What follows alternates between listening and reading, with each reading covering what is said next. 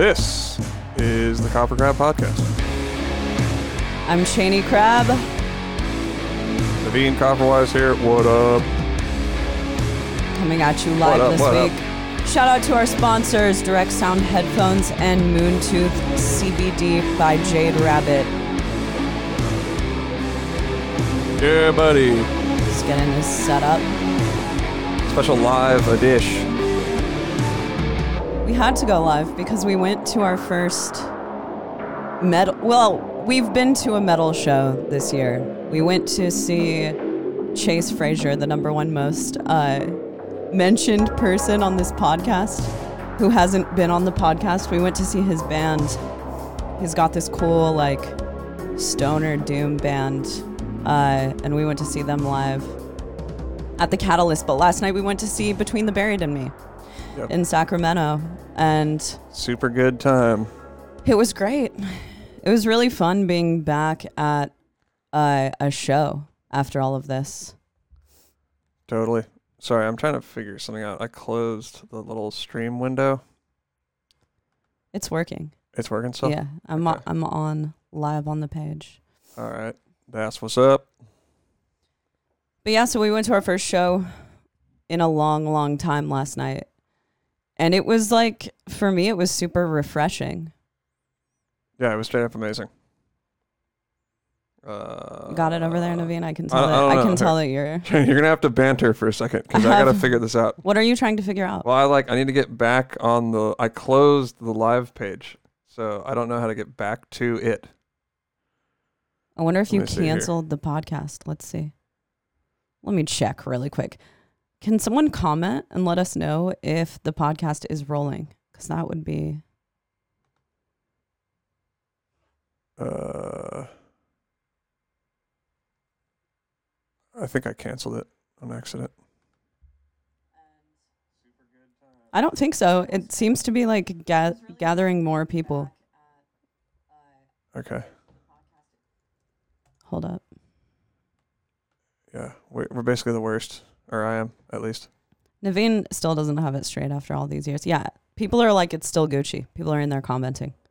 Still Gucci. All Yeah, right. so you must well, not I have- don't know how to get back to the moderator page, but I don't think you just roll to the Copper Crab page and then you can answer questions through that. Uh, I don't know how to mute this. Hold on. we're basically it's kind of like a boomer trying to do a podcast. Speak for yourself, dude. If I was in charge of this, nothing bad would be happening right now. I wouldn't have uh, exited the Nice try. Nice try, Chaney. but yeah, so anyway, are you good? You down to pay attention? Kind of. Uh, I paying mean, attention? I, or- kind of wish that I was back on that moderator page. But, You don't need to uh, be on the moderator page. I know, what if I need to moderate? You know what I'm saying? What would you moderate? Haters, kick Oh. them on out. You know You- what I'm saying? I think you're the only hater. All right. Well, as long as it's working, then I don't really care. Straight up. Yeah, I think we're good. That's what's called a bumpy start. But you're over there with your iPad sound on. So Well, hold on. I can't figure it out either. Shit. Oh, dude. Okay, there we go. This is All what a right. total meltdown looks like.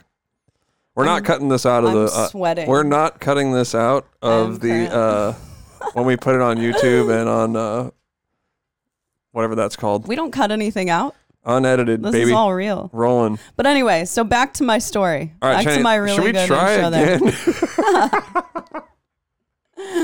My stitches are all gonna get uh are all gonna fall out because Yes. I'm smiling too hard. all right, so we have a lot of stuff to cover here. Let me let me step in and handle this, Chaney, since. Uh, Go ahead.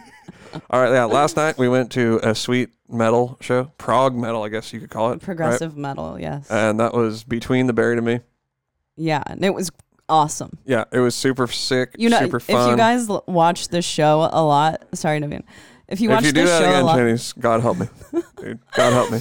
if you watch the show a lot, though, we talk about BT Bam a lot because we uh we just we love those guys. We love the band. We love those guys, and so guys, yeah, going guys.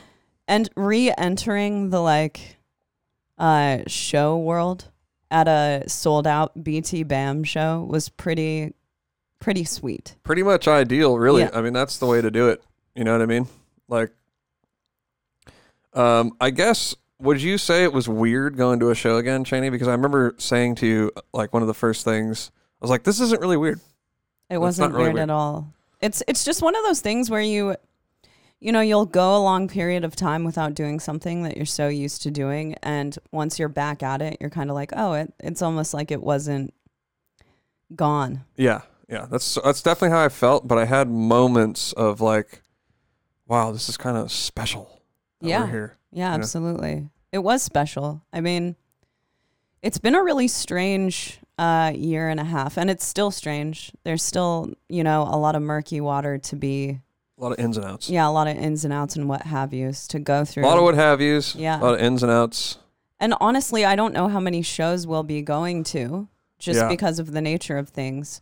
Yeah, So hundred percent. it did feel really special. Uh, another th- uh, one thing that di- that felt extra awesome about it that I'm sure that a lot of people out there can attest to is that there's something about the camaraderie of shows and the camaraderie of metalheads and just being in a place with your peers and people who you know this thing that we're into it's a really niche thing Yeah.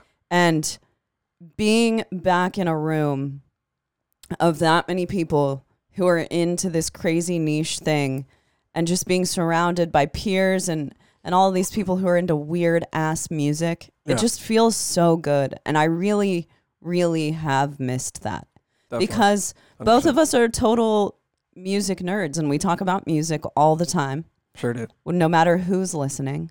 So it's always really cool to like go back and experience the show environment. It and that- was yeah, it was. It was definitely refre- uh, refreshing, I guess you could call it. Yeah. Um, because I guess for as a fan and as a creator of music, Mhm. content content creator, if you will, it's easy Never to, call yourself that again, Navene. Jesus. Otherwise, we're going to be divorced.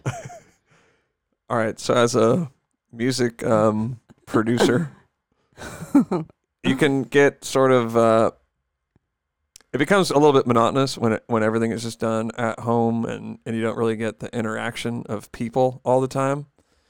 Um, so it was cool to be there as a fan, and then surprisingly, uh, quite a few people kind of stopped to chat with me and Chaney, and um, that was also really inspiring. Not gonna lie Yeah, it really was. wasn't really expecting anybody to like know who we are like you know say oh how you how are you guys doing and a lot of people knew about what had happened with the accident and everything and you know, wanted to talk about it and that was just super sick Which, Yeah. if if you don't know, so the accident that we're referring to, uh, if you want to go get a detailed account of what happened, um, I think episode seventy of the podcast, Navene did a, Yeah. a podcast by himself. saddest podcast ever by the way. Yeah, and uh, I honestly think that at that point, I hadn't gone to see my surgeon again, so I, we hadn't seen an actual picture of what happened to me. yeah So I got in a scooter accident, Yeah. and at the point that Navene uh, recorded that podcast, we thought that I had really just broken my nose. And what actually was um, told to me when I went to my my you know plastic surgery update, so something hit me in the middle of my nose. Um, I don't know if I'm on camera or not right now, but something hit me right Oh, here. you're on yeah you're on camera.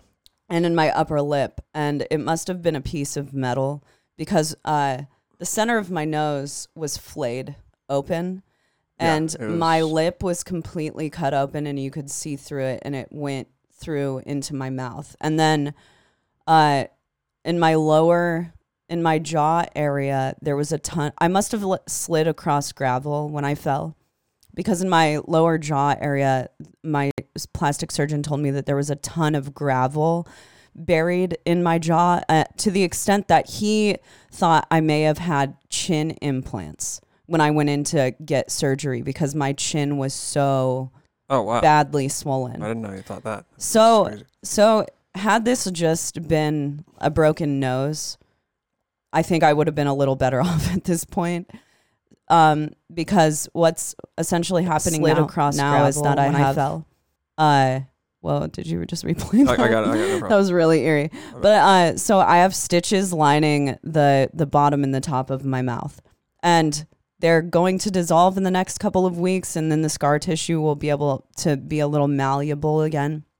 But so at first, it, it's just it's been hard for me to enunciate words because my lips cannot necessarily close. So I, I really like making vocal videos and everything, so I've just been kind of waiting for my my lips to be at a point where I can uh, move them around again because I'm way into enunciation and pronouncing the words that I say when I do vocals.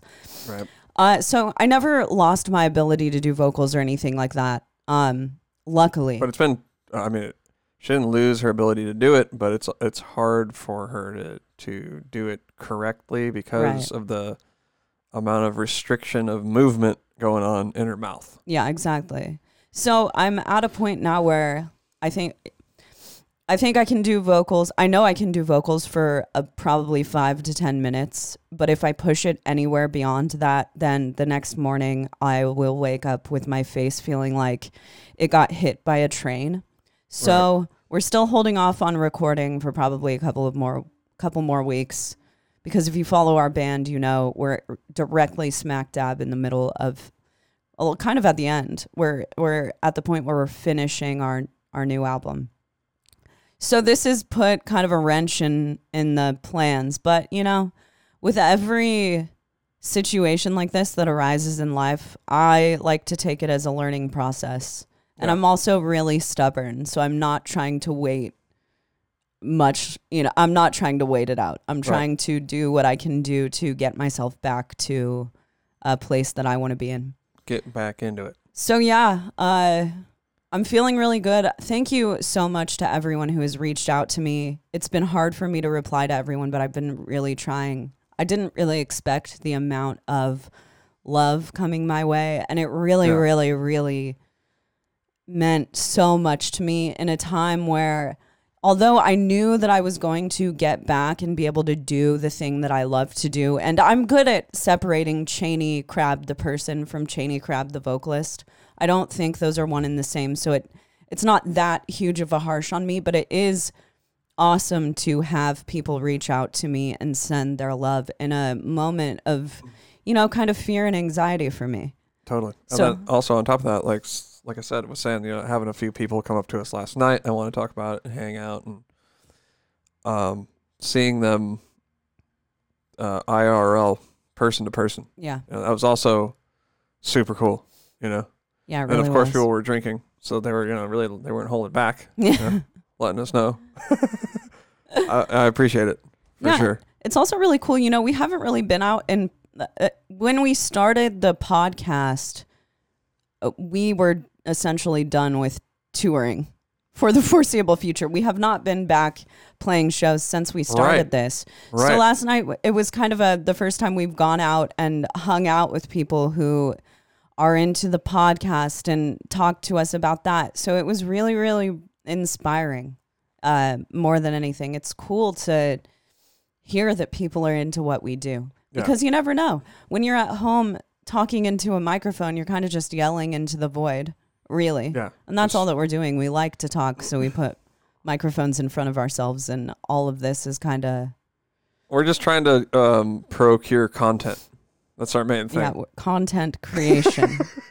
So, no, but I mean, we hope that when we say something that's uh, positive or you know pseudo, uh, pseudo spiritual, maybe pseudo uh, uplifting, that someone can can take away something from it, even though we're not the most enlightened people. But when you actually meet someone in person, it's it's uh, it's really cool just to hear hey, I listened to the podcast, whatever, and it's you know, it's it's helped me out and this, that, and the other thing. That's that's definitely awesome. And something I was ask, actually asking today, Chaney, we should find out what day first podcast came out because I feel like it was right around this time. It was. I, I think it was at the beginning of October, but we can check dates. I'm gonna check it out real quick. But yeah, right we s- it's been almost two years. You know, we had a huge uh, break last year, we did have a little break. It but was a little break. this podcast has been just a really a really cool experience. I think for both of us. Uh, it's it's a nice way to like talk about the things we're into, get recommendations for things. I feel like we've made a ton of new friends doing it and you know we've been able to bring our people who we love and look up to onto the show and get to know a lot of them better just on a one-on-one basis That is true. Excuse to hang out. yeah it's a total excuse to hang out or have friends uh, you know before the days of covid it was friends over and drinking and you know we're we'll get back to that We're still doing a little bit of that. Still doing a little We're bit of still that. doing a little bit of that. But uh, yeah, kind of like what Chaney was saying. We when we started the podcast, we uh, hadn't pl- we had we had been done with tour for the foreseeable future. right Just plug that into the headphone. oh that's smart But then after that, uh, you know, we really haven't interacted with people like in, on a personal level since then. See this is this we never have to edit This is stuff like this. seriously the worst. there we go All we right. had an, an episode a long time ago called "Worst Episode Ever," but this might t- actually take the cake. no i don't think so But uh, Chaney, are we getting some questions over there? It's kind of hard for me to like see the. yeah we do I can't really moderate. Yeah, you know? that's the problem is it. that in order to see the questions rolling in, I have to keep clicking on this thing. So that's why you guys are hearing uh, noise. Not anymore though. Not anymore. Not anymore. So uno Straight up. momento, por favor. But yeah, um, the BT Bam show, they played a lot of career spanning set. That's what they wanted to call it. And that it was. Played some good old stuff. Uh, they, they played, I, I can't, I think it's More of Myself to Kill. More That's of like the- myself to kill. I, bel I believe that's the first song on the first album. So that was kind of crazy for me to hear that one. I I specifically remember the the day that I heard that song and I found out about about BT Bam. really. Yeah. Wow. Yeah, uh-huh. Wow, that's cool. Yeah, like uh, I think I've said it on the podcast. Gonna say it again. I guess we're gonna call this one one of the greatest hits. Uh, the vocalist of my old band Animosity came over and he was like, "Dude, just found out about the sickest band called Between the Buried and Me. We threw it on in Frank's mom's living room. Wow. Yeah, rest is history. You know, uh, so I I think this is why Alaska is my favorite. You know, I'll go down in history on the Alaska ship. Yeah, I think one of the reasons is because my friend Shayna had the Alaska guitar. You know, we all know the intro to Alaska. That Yeah. that shreddy uh, intro riff. That was her ringtone. That's a good ringtone. Yeah, great ringtone. So Shayna let got me into a lot of stuff back in the day, and BT Bam was one of them. Circa Survive was another. She was ahead of the curve on that stuff, and uh, I will never forget that. Not to mention the first time that I saw, I think it was the first time I saw BT Bam.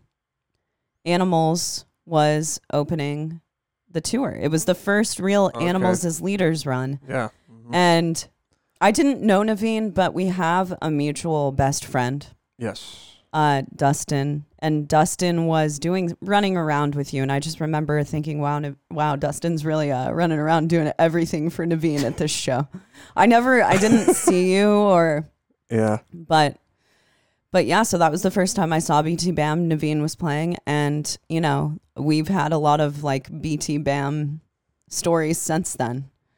yeah, a lot of uh, history, So it's kind of funny that guys. Yeah, it's kind of funny just the role that that band has played in both of our lives. And uh, Totally. We got we got the full experience going in there yesterday. They're having uh you know, with the COVID thing, there's like cops outside, metal detectors and stuff. I was wondering if that's just a thing that they do though at that venue. I don't know. I've never seen that. I don't think that. it's because of. I don't think They it's because of this new security. protocol. I mean, they had. I mean, I we've played there before. I, I didn't notice, but I got maybe that's because we were playing and we didn't get strip searched. Touche. I've never been to a show there before that I haven't played, Yeah. So so that could be it.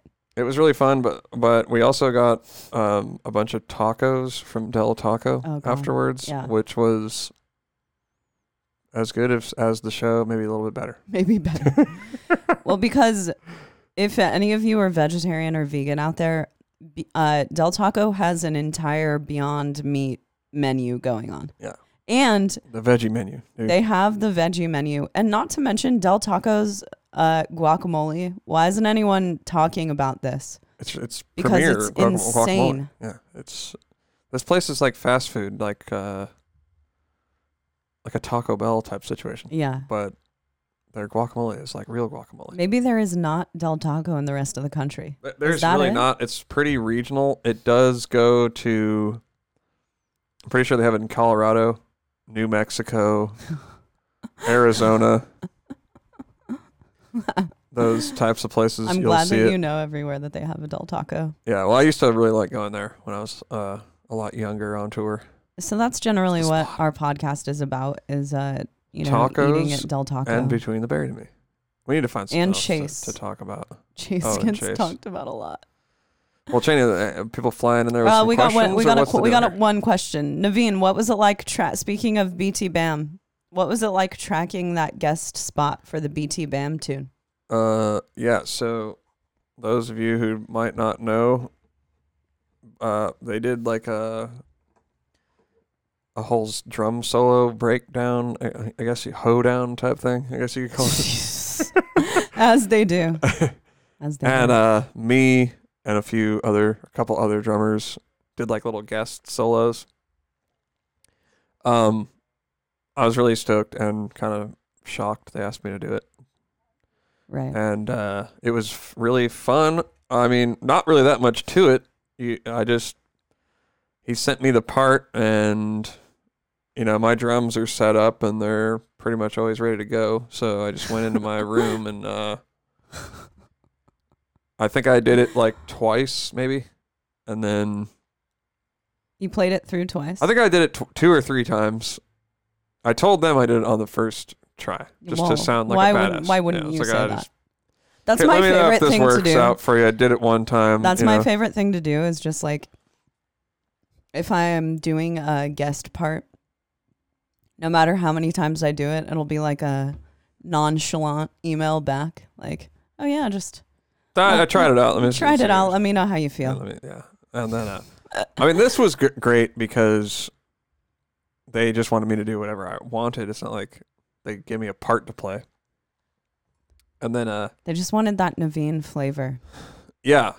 So yeah, I did it a couple times, sent it on over, and that's it. That's that. And also, pretty let's sweet. say that you're awesome. sandwiched in between some like scarily good company. Some legendary people. Uh, Mike Portnoy, you might have heard of him. Might have heard of him I from personally Neal Morse brand, band Neal Morse band. fame. and then Ken Schalk, another actually one of my favorites from the band Candiria. And then, of Pretty course, sick. The man himself, Blake Yeah, totally. Richardson, who Exactly. who obviously blew everyone else's solo out Yeah. of the water. Because he did not do his his twice. He probably also uh, He like I don't know spent some time on it. I don't know if you're allowed to say this out loud, but I'll say it for you that they only sent you that tiny part. You would never you don't you didn't know what the song yeah, no, I was just heard or the part. sounded yeah, like. That's it. But Blake got to hear everyone else's solo and then be like, "Oh, no. Heat it up." Oh, okay. So he had the solos first. And he's like, okay, I know what I'm up against here. yeah, You know? exactly. Nah, his solo should be the best. You know, Right. makes sense. He's the best drummer. Yeah, and it's anyway, his so band. I mean, So I was wondering, like I was watching the gong thing last night. Does Blake just bring the gong and only hit it one time at the very, very end of the set? yeah, that's that's it. That's like the climax. That seems like a lot of uh, work to do. Oh, It here's does. a good It looks cool though, and they have you, lights on it. to Navene. Is there any unreleased animosity songs that may see the light of day? Yeah, dude, it's called the Primal EP by Entheos. Right? Uh, like- not really. I mean, that's not really. But it kind of is. It's like you and Frank and Evan. It's the same people. Yeah, yeah. I mean, we weren't necessarily. I I think we were we we if it was animosity, we might have came at it like a little bit more. Metal. Yeah, Yeah. and not trying to be not wouldn't try to be as weird, Like rock and prog. Yeah. Yeah, f- true that. and it would be like I don't know. Uh, there'd be a different vocalist. That'd be true. A thing. Yeah. And the bass would not be The audible. bass would be buried. yeah. So there's that. But that is similar for sure. I think so. It's I'm I'm joking. Yeah. I'm joking, but yeah, it's the closest thing It's to the closest thing to it. Right. For sure. And that's kind of how Entheos started in a way. Like I had I had this idea for my thir- 30th birthday. I was like, "Hey, let's do like a I didn't want to do like a big show, but I was like, "Hey, let's just do like a funny reunion show just like for my birthday party." Like I thought that would be kind of fun. it. hmm Yeah, I remember But- that. not you know not everyone was into it and they were like a certain person was like i don't know maybe you should you should just get chaney to do the vocals and i was like hmm. A certain person. a certain person was like you should get chaney to do the vocals and i was like huh that's kind of a good idea and then Bada bing, bada started bing. the band so that's uh You didn't really answer the question though. oh yeah the, um there's not any new material And that's that. I think, I guess, in the time that we would have been writing new material, I uh, was just like totally fixated on doing the Fleshwrought album. hmm So I kind of did that. And then when I was done with the Fleshwrought album, the band was broken up. Really? Yeah. Okay, so you started working on Fleshwrought and then you Well, I was kind of like, okay, it was like this. We went on a tour in November 2008. And then I think all of us just kind of wanted like a break from the band in a way. yeah. Which happens. Yeah. But then um like I guess not everyone in the band was down to have kind of like a double life. You know, like have something else going on other than the band. This is kind of Right. a common problem within bands like some people will be okay with maybe like not touring full time and have like a part-time job or Right. but then other members in the band are like, well, no, we're just that's all I want to do is just that. If I'm not doing just this, then I want to go do something else, Yeah, totally. Which which I get. You know, that makes I get sense. that too, and it's why in ba- like bands don't generally last a really long time. Not in our genre. No, because there's there's not like a high monetary return. So It's y- a bad ROI. yeah, That's so what it's like if you aren't touring touring is how we make money a lot of the time now of course you can make money on the internet as well but touring you're you're consistently bringing in money every night Yeah. and you can kind of count on how much you're going to make.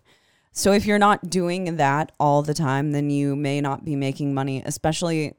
Uh, and then after that, something to consider is that the money that you do make, if you're in a band of four or five people, well, generally in this genre, you're splitting the money equally between four or five people because everyone is kind of a songwriter and everyone's involved. Right. So there's a lot of uh, turnover in metal bands just because of what Naveen just said. It's just hard. Not everyone stays on the same page. You know, people ebb and flow. It's hard to, to keep a, a relationship going in the first place because Right. people change. Things Totally. change, priorities change. So uh that's kind of how she that's the way she she goes. Uh, that was uh, that was the way she goes, but specifically with animosity. So I was kind of like really wanting to. I was getting like sort of good or okay at like recording my own music and whatnot, and then uh, I had been working on the material for the album for quite some time.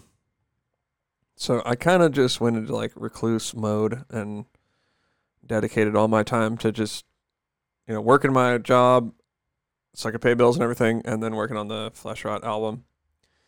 And then I guess at that point it was kind of like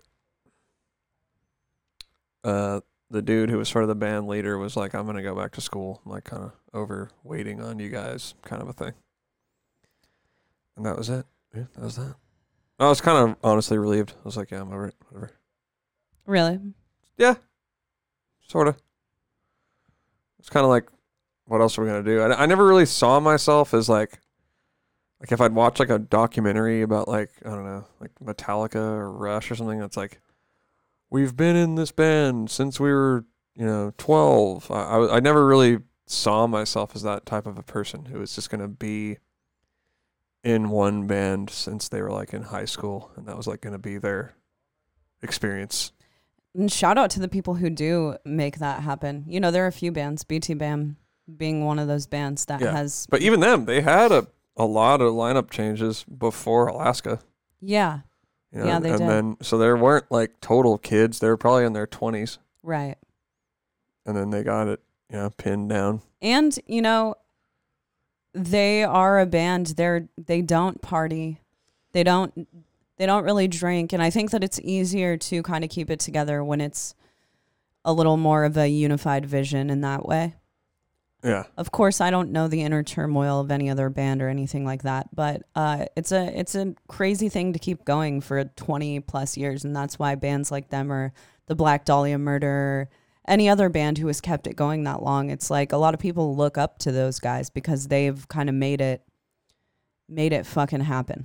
Totally. And it is definitely commendable, especially with all these things that we're talking about. But yeah, I mean, I'm surprised bands are touring right now, to be honest with you. I mean, it's a lot of, uh, it's a lot of risk to take on. I mean, it's already a risk to go on tour as this type of a band. But Fi- then financially. the whole, yeah, and then the whole, the tour could be canceled at any moment, pretty much. thing. Yeah, because you know one of the things that goes into touring. So with merch, we're fronted a lot of the merch that we get, or you pay for it up front. So you you go into tour with a debt, and you're and that could be anywhere from like five thousand dollars to fifty thousand dollars, depending on the band you are and how much merch you estimate that you're going to be selling on a nightly basis. So you go into the tour with debt, and if you have to cancel the tour or do something like that halfway through, and you didn't make the money back, then you're you're kind of left scrambling and to figure out how, what to do with the merch, how to sell it. Yeah. You can go on, you can go home and sell merch online. There are a few ways to get rid of it, but there's a lot, a lot of upfront cost that goes into touring. So it is definitely a huge risk little to take. And you know, shout out to all of the people who are going out. I think that that uh Black Dahlia, Carnifex, Rivers, Undeath tour starts in a couple of days. So I hope it does really well. me too. Is I that coming here? Uh, it's coming to Berkeley. We should go to Yeah, we should go if we can. Yeah, I hope it. I hope they kill it because they're like this BT Bam tour is happening, but I haven't heard of any like metal five band packages who are out there doing it. So I I really really hope it works out for them.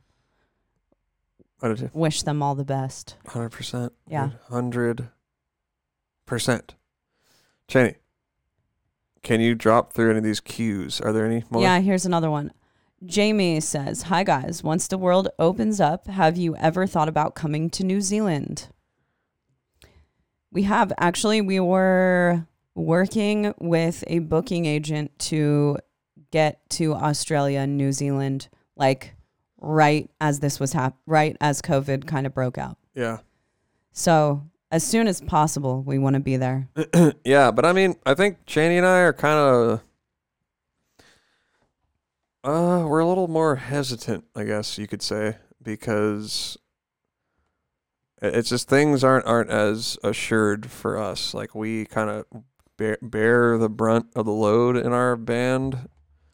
So you know, if something Being goes, that we are the yeah, the we, members we like of are the the band. band. So it's like uh, we've been talking about it a lot, and we're like, when does it make sense to tour? And I honestly don't know at this point I don't either. because, especially in New Zealand and Australia, like they're dealing with massive lockdowns and very little free movement within the country. Well, actually, I think that we should, since Jamie is from New Zealand, Yeah, what's can it you, like yeah, there? what's it like? You know, we we hear all of these things on the news, and we don't really know what's actually going on. I don't have any ground forces true uh, reporting back to us from New Zealand. So I'm curious what your experience is right now. What's what are the restrictions? Are bands playing shows? Is Yeah. touring a thing? Are uh, you, what's going on? Yeah, You let us know. Totally. But I mean, I think over the last couple of years, we've seen things go from things are open, now they're not open. Then this, like, I, I wouldn't want to be in another country right now to have something totally change overnight and now I'm like trapped in some other country. Know, Right. no thanks. Right. So for me and Chaney, since we don't depend on touring for our livelihood, it, it's not as a, a priority for us right now. Obviously, we love doing it, and we'd love that. We would like that to be our main thing, but since it's not, I think it, it's just a lot of risk. And when you look at how things have been in the last whatever year and a half, half two, is it two years? Can't be two years. Uh, it's let's see. It happened It's last well over a year, March, right? so it's a Yeah. year and a half. Yeah, I mean it's kind of unpredictable, is is what I'm getting.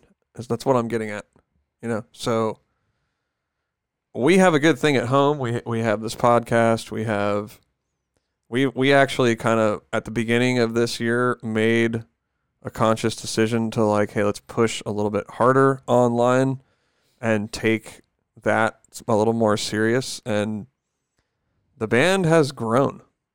Yeah. In in in spite of the fact that we lost members, that we are just a two piece now.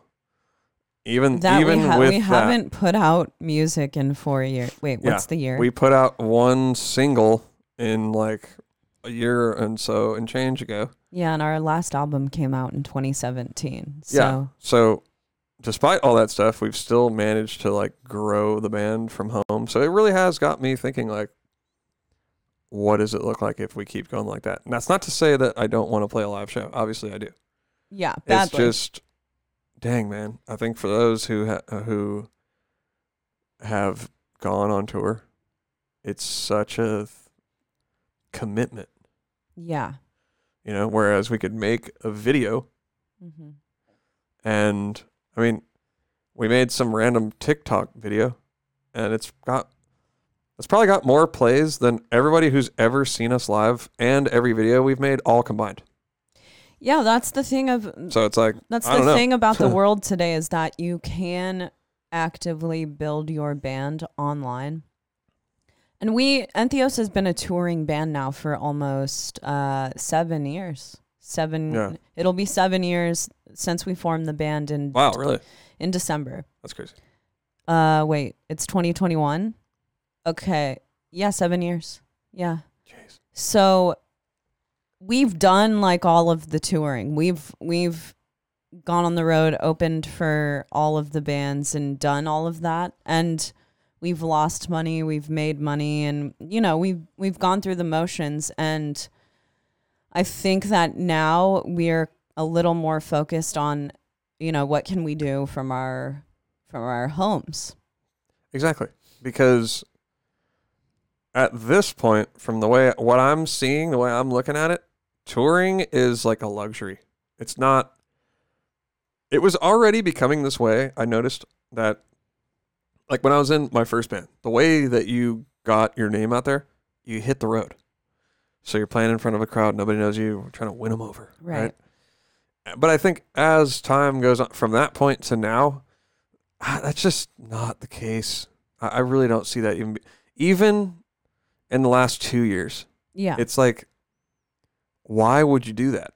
right. You know, why would you do that? Why would you spend all this time, like literally twenty four seven, your whole entire existence, eating shit and sleeping in a fucking van to win over like a couple people a night? I mean, that's just not a good business. I do. I do wonder that and I never I never want to be the person to see uh, a friend of mine or anyone announcing a tour and say, "Man, why why are you wasting 30 days on this tour that probably doesn't really have like a, a name Yeah. headlining it? Isn't really like going to be the sh- the show when it comes to town?"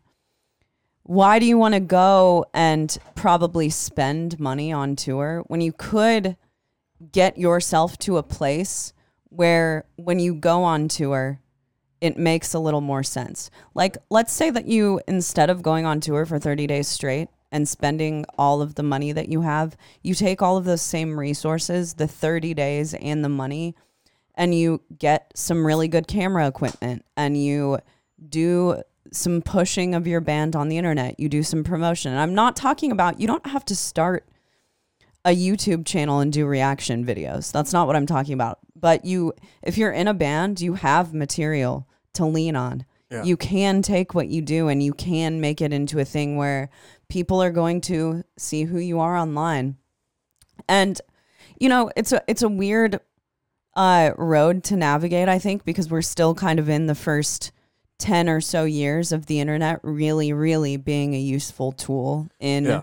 building careers but there is a point where you you have to think about the the actual business of running a band because that's another reason why there's such great turnover in bands because there are bands that you hear about like there are names who do not make any money Yeah.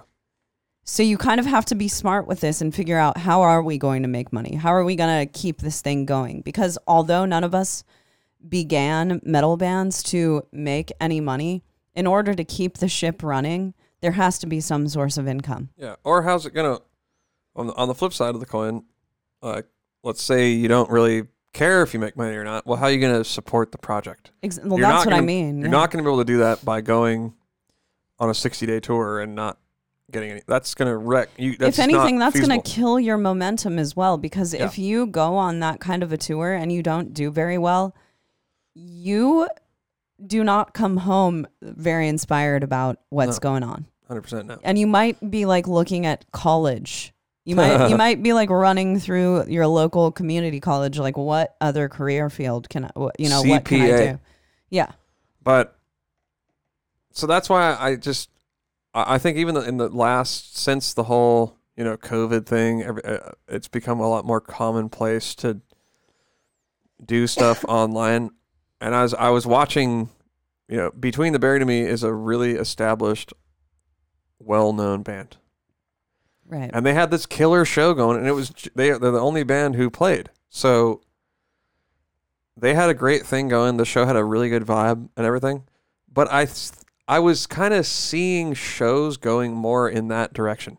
Like oh, I get to see this band online all the time and now I finally get to see them. It's like a celebration. Absolutely, yeah. And to be honest, that's way better.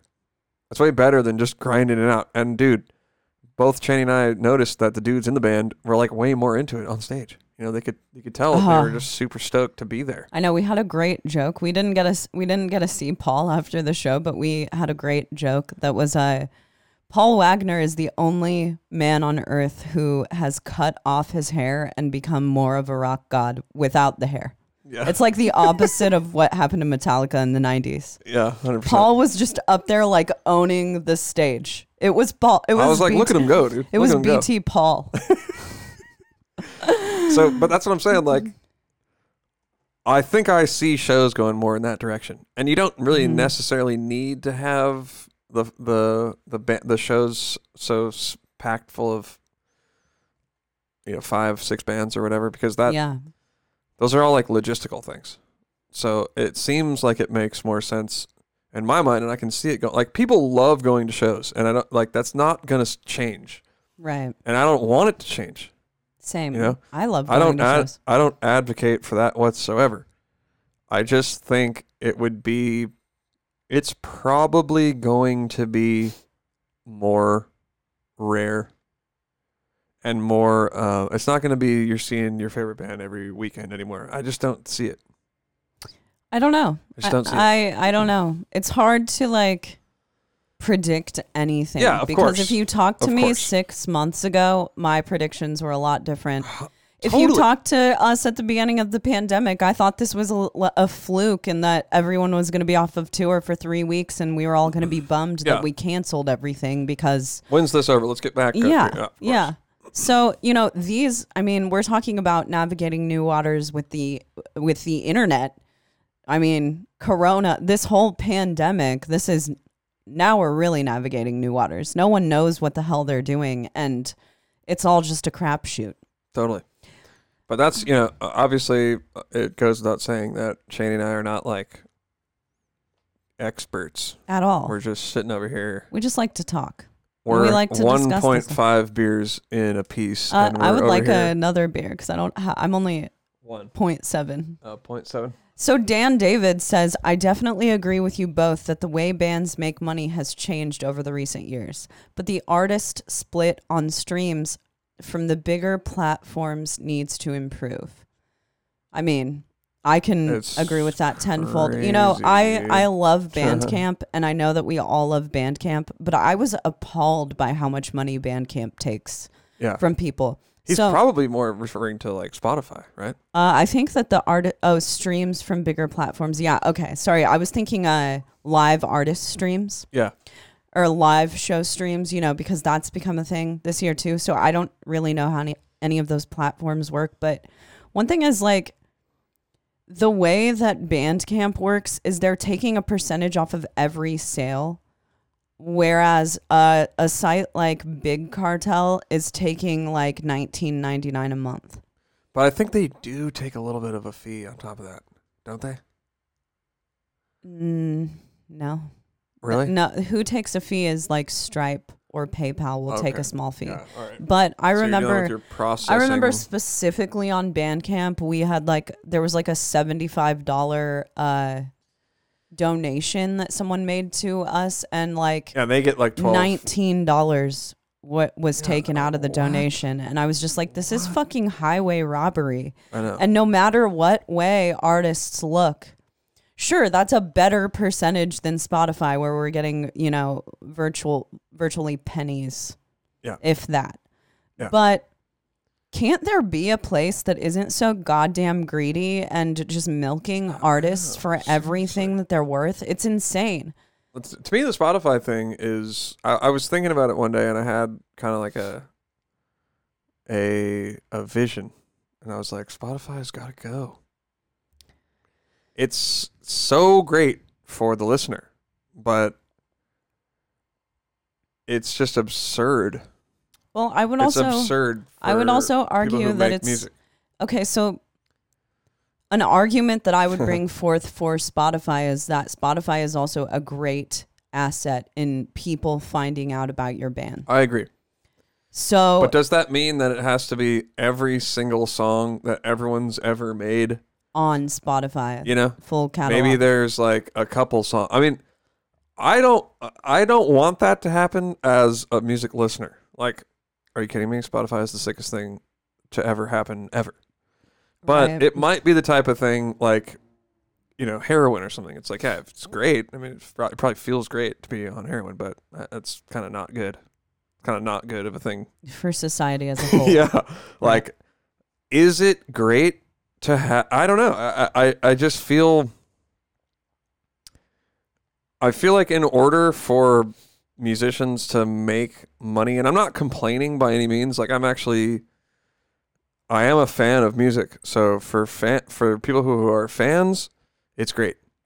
But for people who are creating music, ah, it's tough, man Yeah. where you're not going to get any money off of Spotify. I mean, you know, people I see people complaining online like you'd have to do 300,000 streams to get, you know, minimum wage or and it's like I don't even expect to get minimum wage off of Spotify off of my music. But the idea of getting like basically nothing and then if you aren't on there, you're just irrelevant. right. It Unless you're seems Tool problematic. or Taylor Swift. It seems problematic to me. It does to me too. I wish that so in the best business interactions that I've had, whoever is the person who is a, above me. So let's say you know like a a talent agency working to get this or that. They're the people who they do not take money from you until they are, have proven themselves as a valid asset to have in your camp. So it would be cool if something like Spotify worked in that way. Like, hey, I'm getting, we're Yeah, getting yeah. your band a hundred thousand monthly listeners. Now give us a little piece of the pie. Yeah, that that is a good way to look at it. I've never thought of it that way, but that would make a hell of a lot more sense rather than just like, oh, it's there. I don't know. We're gonna take all the whatever revenue there is. We're gonna take. Right, it. I right. mean, it, it's just one of those things that seems a little too good to be true. It's kind of like when well, it is too like good to be Napster true. and like LimeWire was out. You know, it's like Mhm. I don't know. This is like really sick. Yeah, I mean, something's got to give. but honestly, the days of bands or artists or anyone making a ton of money off of their music, I think those days are gone. Okay, so let me let me clarify my position. Is Spotify going to go away? No, it's not going to. Right.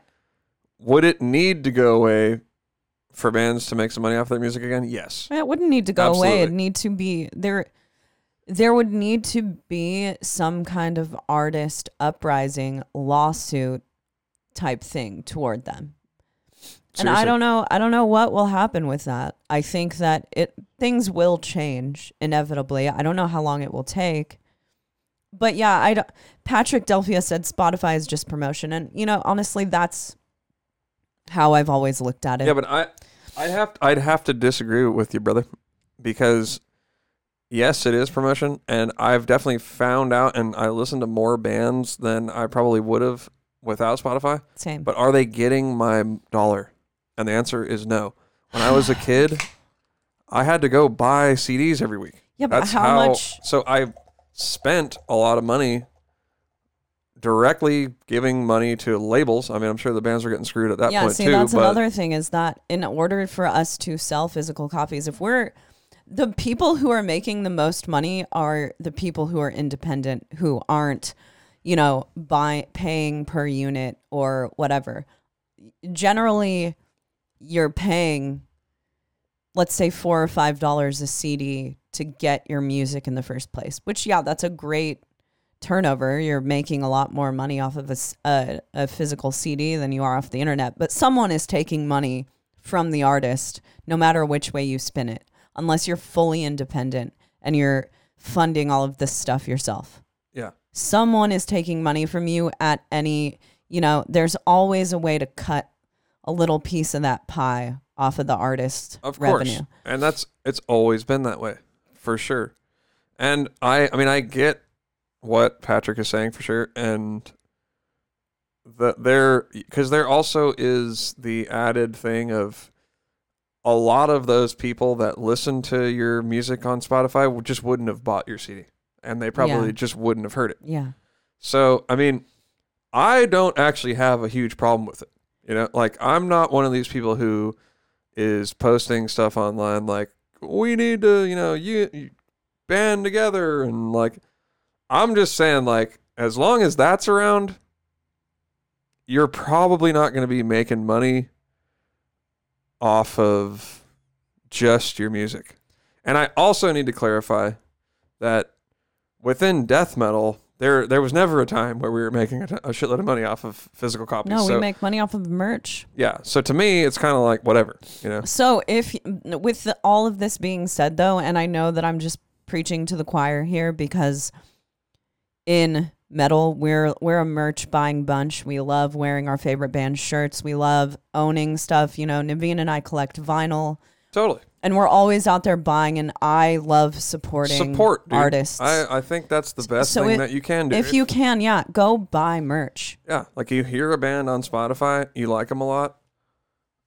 It's never been easier to go to their merch store and buy a shirt. You know, Yeah. I think we both try to do that, Oh, absolutely. or try to buy an LP from them or whatever. Yeah. you know, for sure. But- Vinyl vinyls do have a great return. If you guys want to know like how can I give the band the most bang for my buck, vinyl, Yeah, you know, vinyl. generally you're buying like a vinyl unit for like I don't know, $11 if that.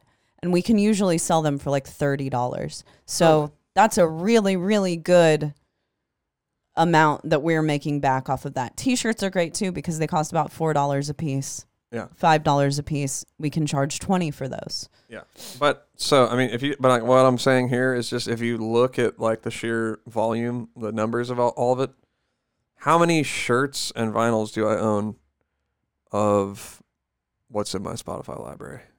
It's like none. It's basically none. I own a lot, It's basically none. But I like Probably to like 10 anytime shirts that I'm max. like a little got a little beer in me, I like to go online and speaking of, I haven't even talked about this yet. Speaking of band shirts, so yesterday before the BT ba- we decided last minute, okay, we're going to go, we're going to do the 3-hour drive for BT Bam. I went to wash all of my clothes at the laundromat and I left so that I could Yeah, pinned down. so that I could And, take a you know- shower. And someone stole all of my clothes from the laundromat. So August was a really shit time. and two Good shirts, Lord, yeah. two shirts in particular, someone stole my I have a Cannibal Corpse all over print Violence Unimagined shirt that was that was stolen and I'm going to reorder one of those tonight. And then I have a vintage Pink Floyd shirt that was stolen. And it really pissed me the fuck off. Should we get like a GoFundMe going on? Replace Chaney's replace shirts? Chaney's two shirts.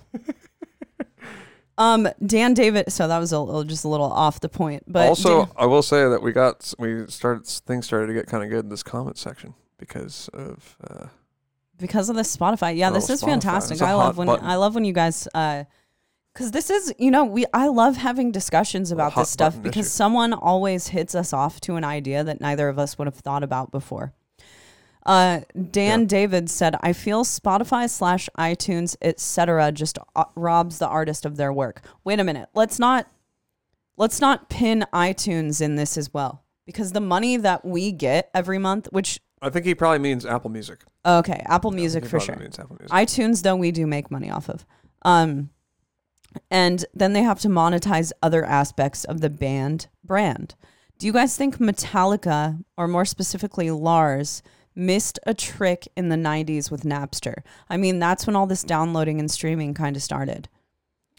I true. I feel like if people would have had I feel like now a lot of people probably regret making fun of Lars's position with Napster. I know, but it's really fun to make fun of Lars. That's probably the best. I mean, he's got the best uh, snare heard around the world. well, he just came out with a, sign- a new signature snare.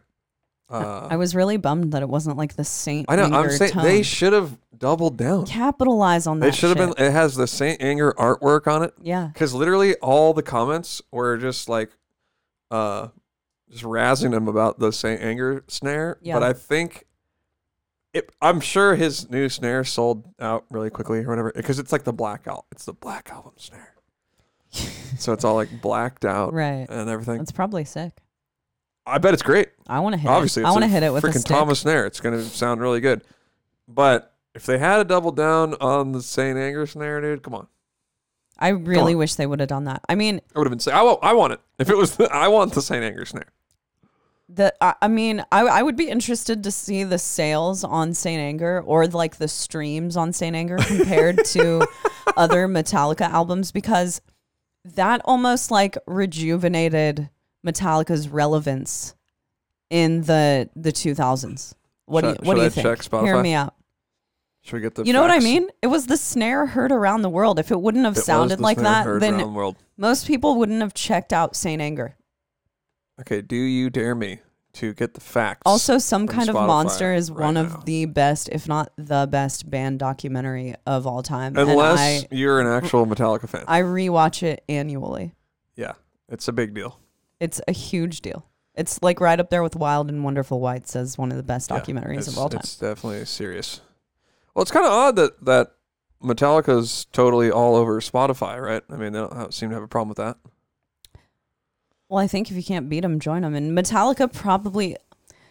Here's another thing about Spotify. There are artists who are making a lot of money off of Spotify. It's just not like as much as they would like to be making. Okay, Channing, sorry to like totally just burst your bubble right now, but out of the top 10 songs of Metallica, not one of them is off of Saint Anger. Yeah, but what are they all? Enter Sandman, Well, duh. Nothing Else Matters, Okay. Unforgiven, Okay. Master of Puppets, One, Sad But True. Yeah, I mean when you For the have Bell- I mean, these are when classics, you have bro. that that discography though, obviously. okay. Jesus. When I start, when you start naming off the Metallica hits, it's like, come on now. Metallica's right up there with the Eagles as far as like, well, I I would know any Metallica song that came on, but with the Eagles, it's like, Yeah. or with Fleetwood Mac, it's like, I mean, I'm a huge Fleetwood Mac fan, so I know all this Yeah. the songs, but a person may be surprised to find out, oh, this is an Eagles song too. This is a Fleetwood Mac song too. When we watched the Eagles documentary, I was like, every hit song, every classic rock song is the Eagles. That's weird. it's true, or or Fleetwood. Yeah. But I mean, dude, I I I'm not like proud or anything, but I never really was a Metallica fan. And just sitting here reading those titles off, I got like chills. So what were you a fan of? I was more into like Sepultura. That, that's not even like the same generation. I know, but that's like the closest thing to. You, who says that? who says? Yeah, I was never really into Metallica. I was more into Sepultura. I think a lot of people could say. I that. don't think anyone would say that. I think they'd be like, yeah, I was more into like Slayer. Or here's one. I know, but like Sepultura is kind one. of the same. I was more into generation. Megadeth. I never got into Megadeth, and, and I don't even know any Megadeth songs. I covered. I know one Megadeth song, and it's Holy Wars. Holy Wars. Don't know. I thought that was uh, I don't know. Thy Art is Murder.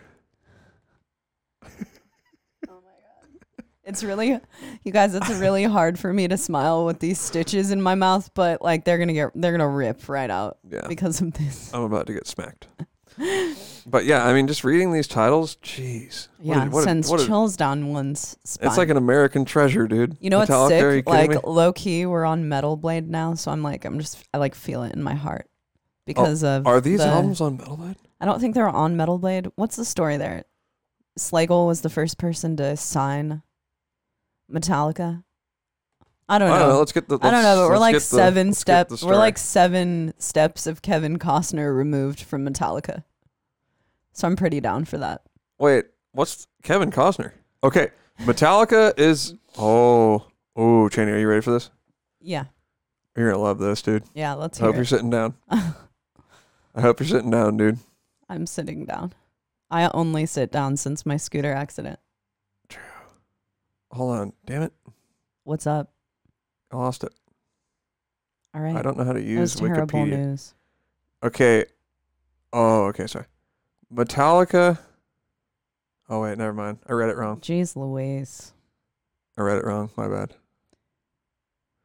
What were you gonna say? I was gonna say uh, it says Metal Blade Records is a heavy metal independent record label founded by Brian Slagel. I read it as Metallica is a heavy metal metal band founded by Brian Slagel. I think he found them, right? I don't know. I don't know what happened. I would need a little more time. We're supposed to be like a metal podcast, and like we don't know anything we don't know about metal. shit about metal. Yeah. We listen to death metal, dude. Yeah. Screw all this mainstream. And even within that, someone Metal? could be like, you know, ask me something about like some Morbid Angel history. You know, I'd be like, I actually probably know more about progressive metal than I know about anything too. I mean, the most thing that I know about is going to be like early 2000s death metal. That's what I was like. Uh, that's what I was around for. and you don't even really know that much about that, do you? Correct. I've always been sort of somewhat aloof, but at the same time, uh, Too busy making it, folks. that's what I'm saying. Can't listen That's what to I'm it. saying. So, um, change. Should we end it here? Should No, we got a couple more questions. Hold on. All right. All right, uh, Dan David, that OG Lars Thomas Nair. You know what's weird? Some people say Thomas, some people say Tama. I are on the side of Tama You know why I say Tama? because the people who work at Tama say Tama. That's right. but I still hear That's right. people who are endorsed, Higher ups yeah. endorsed by Tama say Tama or Tama. or Tama. I know somebody who's quite high up as a drummer. Very well known. Been on this podcast. Been on the podcast. Says Tama. We love him. Love him. Love him to death. He says Tama still. He's gonna get an invite to our wedding. He's coming to the wedding. Still says Tama though. Still says Tama. that might get him off the list. That's another rule I have. If you say Tama, We're done. we also have a very good friend We're who fucking done. we love dearly who refers to Nam as Nam. And that's Says like my favorite. Says no. He probably has like a theory on why it, It's like nom. yeah, like why it has to be like that grammatically. He's totally that type. But I always like when he uh, gets back from Nam and he's like, "Yeah, I just went to Nam." Yeah, and nobody calls it that. No one. Right? I've never Every heard single person is call calling it it, that. Nam. All right, let's Anyway, take a well, vote. let's- What do you call it, Nam or Nam? So wait, what, was there another question? Uh, Or- yeah. So uh, he had years ago was nearly as bad as the Mike Portnoy Melody Master Snare. God knows what this new one sounds like. I've never heard that snare, but I love Portnoy, and we don't talk bad about anyone who plays with Neal Morse around here, Word. around these parts. Would we get like taken off if I like played the teaser for my uh for Lars's new snare? Yeah. I can't play it. Why? Just play it on YouTube. Because he's like, oh, it's like uh, it's black. It's like everything on it is black. You know, like the Black album. That's like all I can say about it. Sick. it's like dope, dude. I would love to see a documentary about the snare. He's like, it's like Some kind of- black. and, Some uh, kind of snare. Some kind of snarester. I will say though, so Travis, LeVrier. yeah, he's like a huge Metallica fan, like mega fan, and he was because we were like, oh, you know, he's people that are mega Metallica fans like are super bummed on some kind of monster the documentary, know? That's from our one person poll that we took of Travis. and Frank, Oh, Frank's bummed on it he's too. like, oh, I can't watch that. we you took know, a like, two person poll. That's a lot. I mean, that's a majority of the Metallica fans that I know personally. Yeah. So I'm getting the vibe like it's not chill, but uh Travis was like, "Oh, you got to watch the like real Metallica documentary." Yeah. you remember that, Chaney? Yeah, he made us watch it. Yeah, it was And it like the was- sickest thing ever. It was so good. It was them tracking one of the albums. I think it was doing the Black album, It was one of the and albums. I was like, "Damn, this is okay."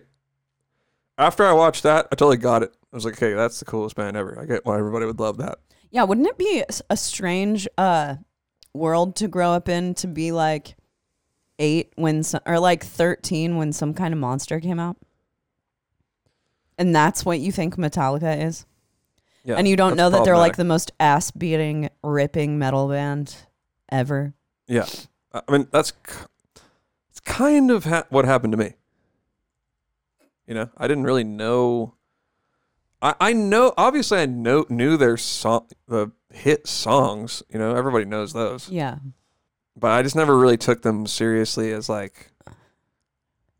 I mean, okay, that doesn't sound right. Like I didn't take them seriously, but I I took them seriously. I just never really like listened to them a whole lot. So when I checked out the uh the documentary, yeah. it's like this is amazing. It was really, really good, really good.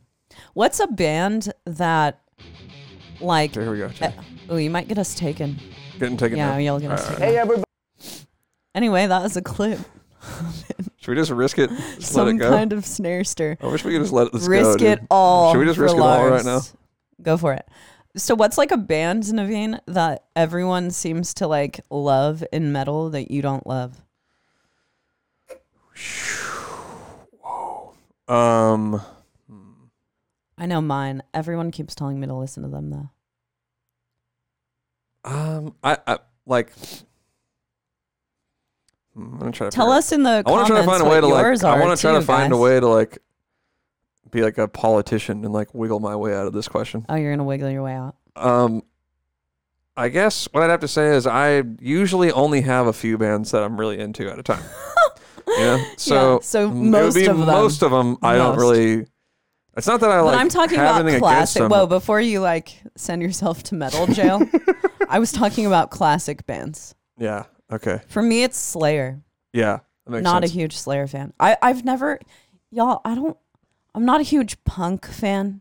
Mhm. And then furthermore, it's like thrash isn't my thing. But I've recently been getting it. Like I I like new thrash. Like I like Havok a lot.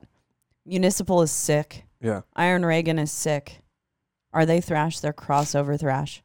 I like all the new stuff I hear, but for some reason, No Slayer. I don't know. I think uh, uh, it's weird to say. That, I think I talked about this on our last podcast with Derek and uh, Justin. I, I've kind of like changed how I am a lot. I can I can get into stuff and be like, okay, let me let me try to understand this thing. Yeah. And that's more how I am now. You know, I don't really openly like despise bands anymore. You I know, don't think I either. feel like that's more of a thing that you do when you're like in your 20s. Or 13. Yeah.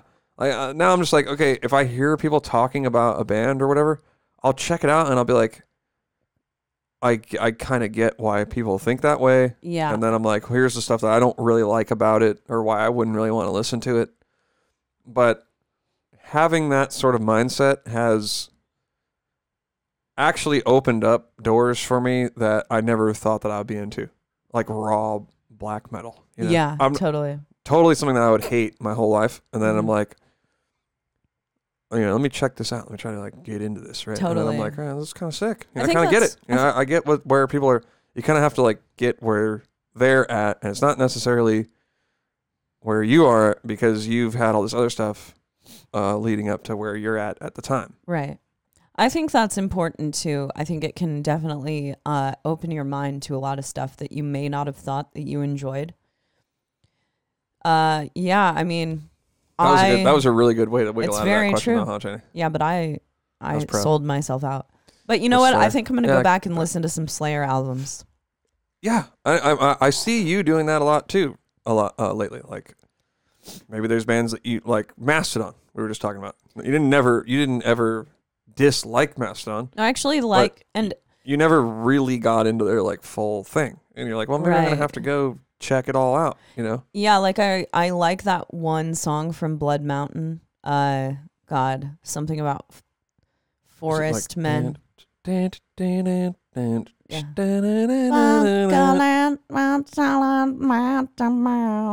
I, Everybody, have Lars always loved that song. Sitting here with the Thomas 30th anniversary. We're gonna get plaque. cut. but uh, I'm about to I, put that the on one of weird my thing little is the sample weird thing is that every band that I like love and fawn over is a is a Mastodon derivative, True, right? very true. I love so many bands who love Mastodon, but I've never fully done the Mastodon thing. Yeah, But I think I'm going to be like a mid 30s Mastodon fan. Which, you know what? Anyone who wants to hate on people for getting into music, like at a certain time, fuck you. I know. Just whatever. I didn't hear it then. Oh no! right, While I was busy listen listening to thousands and thousands of other bands that I can school you on, I didn't. I f- Yeah, I- forgot to listen to Mastodon's discography, and I'm just now getting around to it. You're like, Sorry. Where were you at, dude? And, and I'm How not like dare that at all. you, gatekeepers of metal? Ugh, God. Damn, Chaney, let's loot. Chaney unhinged. I know I've been a little mean on this podcast. It's because I have stitches in my mouth. You guys, just forgive me, okay? Yeah, I love you. mad. Uh, no, okay. There was another. There are some questions. See, it's like now that we're an hour in, they're rolling in. Jack Wilson says, "Who would be your dream guest on your podcast?" I think. Can we brainwave it to each other? Because there's someone who I'd love to nerd out on about a certain album. Oh yeah, exactly. Frederick Thordendal. Frederick, Why don't we just ask him good old Freddie. to be on? I would love to have him on, and I want to know everything about Sol Niger. Because honestly, I see podcasts that are like smaller than ours. They get like huge guests. Yeah, I think that it's just because we don't ask anyone to be on our I know. podcast. we're too shy. We're like, what Everyone- if he thinks that we're Everyone who stupid? we've ever asked to be on the podcast, you've seen an episode with them, except for a couple people, because Navene, for instance, lost our episode with our friend Billy, Yeah. who I actually wanted to take a minute to talk about that. Our friend Bill, Bill Oberender, um, he's done merch for every band that you like, pretty much. Us, Contortionist, Intronaut, Hatebreed is his main gig now. He does Leprous, The Ocean, every band. So his brother got into like a crazy accident and really hurt his leg. And there's a Kickstarter up right now to donate money for Bill's brother. And if you guys have anything to spare, a dollar, anything, go to the Kickstarter, hit Bill up with some money because I can assure you that he's been out there like providing good times for people at shows for yeah, and he's the reason that I like IPAs. and he bought us Sol Niger on vinyl as a Oh. wedding gift. Right. So, He did buy a Sol Niger on vinyl as a wedding gift, and we didn't even get married. and we aren't even married. So, Chaney got cold feet. And since Navene has been dropping the content creator thing this whole time, I'm thinking about pulling out of the wedding and the band and the podcast. Well, the wedding was going to be I'm a great piece of content.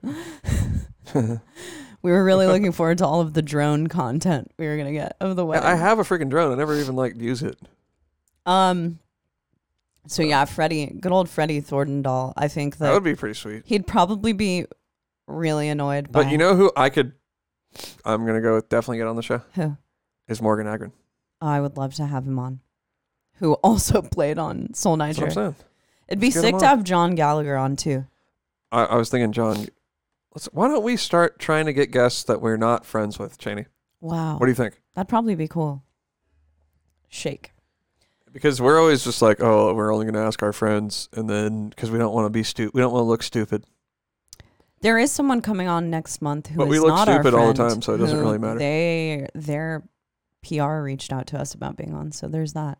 That'll be cool to talk to. Oh, really? Uh, that sounds official. Okay, so Estes Williams says, "What's up? Finally home. Whoa, finally home from Iraq, and get to see the podcast. From what I'm seeing, you are in the military, so thank you uh, a ton for your service. Yes, thank you very much. Shout out to you. is- Um, we are just people who talk on microphones and are lame. We don't and actually you're out do there good. doing good for Yeah. the world. So thank you so much. Uh, you guys are blocked over there for some reason. I think that Iraq is really blocky. Like it might not just be us. It might not be us. It might be Iraq. It's not us. It's them. Is it because there's a girl on here? Who's I don't know. I don't. just kidding. I don't know why it is, but yeah, that sucks. Huh. I, I wonder if it's like other podcasts or Vok, not just us. Yeah, I would, Not I'm sure. interested to know what's how's Joe Rogan looking over? Are they letting Joe Rogan Yeah, in I don't know. Iraq? I don't know. Maybe he's Iraq? talking about the internet. Is the internet on base?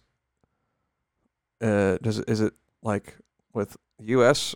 internet or is it? Ira- Iraq Ira- or- Iraqi. I have no idea. Iraqi. Uh, also, can you get a one of those blockers? You know what I'm talking about? I have one for when we go to Europe. Yeah. I I have this. I can't remember the name of it. I like always IP, can. Yeah, I have an IP blocker on my phone so that I can always get access to all Netflix movies. because so there we go. Uh So maybe look into that. Jack Wilson says Morbid Angel for me. I like a few songs but wasn't a fan. All right, well, we cannot agree on that one with you. I'm really just into domination, to be honest. I'm I'm Same. kind of a poser, Morbid Angel fan. I am too. I love Yeah, domination. we like Where the domination a slime lot, live. and we've never really. If you I'm not gonna, I'm not gonna be like, oh, I've been listening to them since I was a kid. I know everything, but I really don't. But if you listen to the last Entheos single, "Remember Your Dust," it is we wrote that song, um, in the spirit like we had been listening to a shitload of domination, Yeah. and we were like, we want to write a song that's like kind of like where the slime live, which it sounds nothing like that, but we were definitely jamming that album a lot when we wrote that. Definitely. Uh, Josiah Robinson says it's definitely a teenage boy tactic. I just tell people it's good. I'm just not a fan.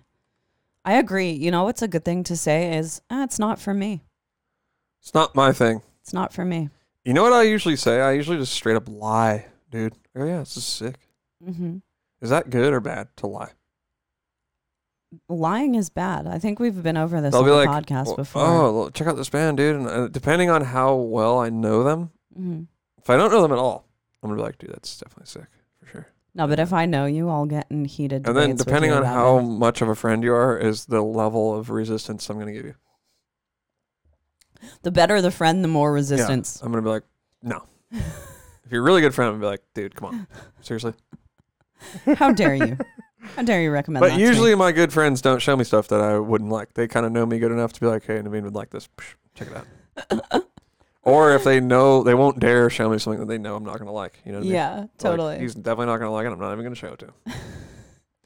Vanessa Hall said, "Are we drinking Mind Haze?" Yes, we are. Yeah. Shout out Mind Haze. Shout out my Uh, eggs. Good stuff. Firestone Brewing Country Company. They Country. say they're from California. I don't know if that's Brewing true or co- Dude, Uh, I believe it's in Watsonville. which is maybe close to where we live. No, Paso Robles. That's not far from here. I have no idea where that is. and I and they I think they have some sort of hub in Watsonville because I've seen it driving. oh, really? There's a bunch of Firestone trucks. say Dan David says that playthrough of Morgan and Frederick is beyond fire. It is. And if you haven't listened to Frederick Thordendal's special defects, Sol Niger Within, album. full album, Then get fucked. then don't talk to me. Chaney, you just said five minutes ago that you don't understand when people are like, "Oh, you missed this." Yeah, I'm a gatekeeper of the one album. And I'm saying if you don't know the album, you need to hip yourself to it and then come and talk to me. Josiah Robinson, when y'all gonna pressure the All Shall Perish boys to make that new new? Finally home. This is definitely sarcasm, but also kind of serious.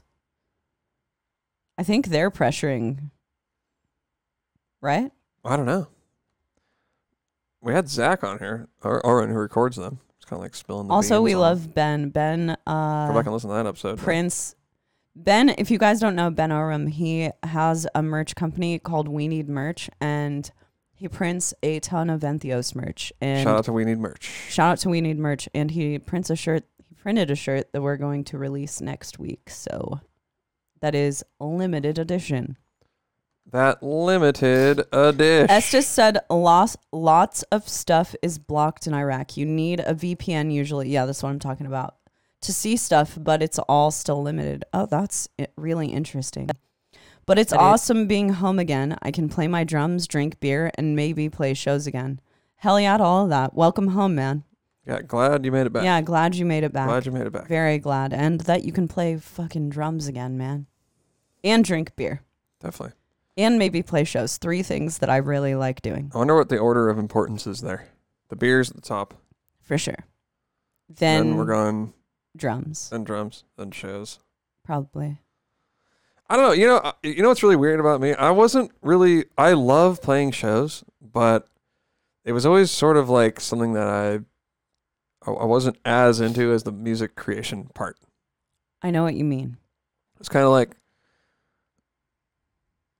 I think if someone was like, "Oh, you're you can never play a show again," I wouldn't be like, you know, bedridden with depression. I'd be No. like, "All right, On the other hand, if someone told me that I could never, never write music or make music, yeah, that again, would be I Might, problematic." that might lead to darkness. Yeah. See, that's what I'm saying. So for me, it was really more about the creating the music, Yeah. Totally. and that's really what I. That's honestly the thing that I like to do. By far, the most. You know, I'll, I'll- Yeah. I'll just. And and you can really just see what is most important to you by what you do on a daily basis. Right. You know, and for me, just like writing riffs and playing guitar and stuff and drums to that material is something I would just do in place of like playing video games. You know, it's not something that I have to like force myself to do. You know, it's just a fun ass thing to do. Absolutely. Uh, Dylan, I think your name's Dylan or Dylan. I think it's Dylan. McCarley. Is Frederick and Morgan's accents really deep? Would they be listenable for an English podcast? So we've talked to Morgan quite a bit at Nom, and he's got a not that much of an accent. Yeah, no, it'd be. Yeah, it'd be fine. I don't know Frederick that well. We've or not that well. We've Shane and I have en- encountered him one time. With Rudy, there's a picture Yeah, that we took. we took a picture, and this was like ten years ago. yeah. Uh, but I don't think he said anything. I don't know if he did. Yeah, so But I don't yeah, know. no, I think. I have no idea. and you know what? Fuck it. We'll put on uh, captions, closed captions. What about the people who are listening only? Have a little narration. I I would think that people in Sweden probably speak really good English, probably better than we do. yeah, I would would be assume my- so. Assumption. Yeah, and that's all, folks. That's so all. I think that's probably the end of the podcast. All right, you want to wrap it up here, Chaney? Let's wrap it up. We've right, got that was a bumpy ride. tonight. It was a little bit of a bumpy ride. It was a little bit. Thank But- you guys all for hanging out with us, uh, asking questions. Jack, Dan, Patrick, David, Josiah, or Dan, Josiah, Vanessa, Estes, our boy who was just in the service and just got home. Of course, Isaac, Steve, you know, Dylan, everyone. Thank you guys so much. Yeah, for y'all rule. out. Jamie, love y'all. Appreciate Have a good y'all. night. All right, beer is number one, Estes says. Drums are number two. That's smart man. Shows are good for hanging out. I love this guy. Agreed. Let's hang out, man. Have a good